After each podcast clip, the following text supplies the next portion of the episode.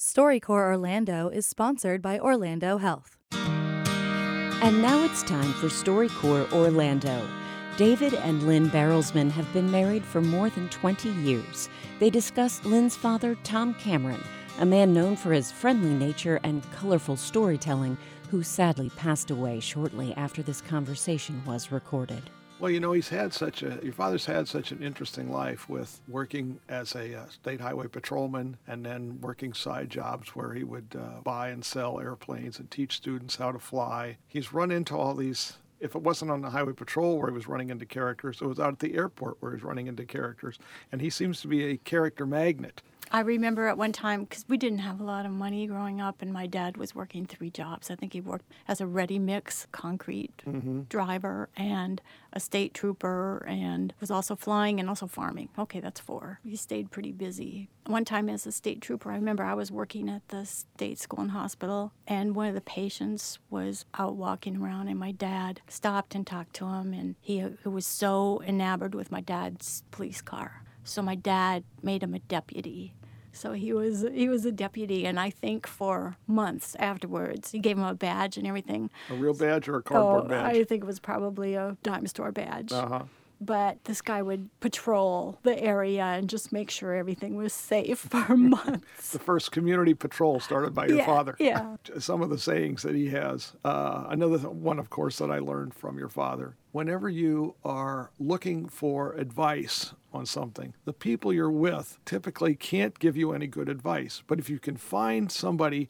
who doesn't live nearby, right. their advice, for reasons nobody can explain, seems to outweigh all the people in your area. That yeah. person's called the expert from off. Yeah, the expert from off is always smarter. It's always the, smarter than the local people. So your dad now lives in an assisted living facility in Cambridge. Uh, uh, your dad and mom live there, but your dad still likes to uh, go meet his friends for coffee at the coffee shop. But he often parks near a hair salon. So he parks around the corner from the People's Cafe, mm-hmm. and um, there's a lady who's a hairdresser there in the barber shop.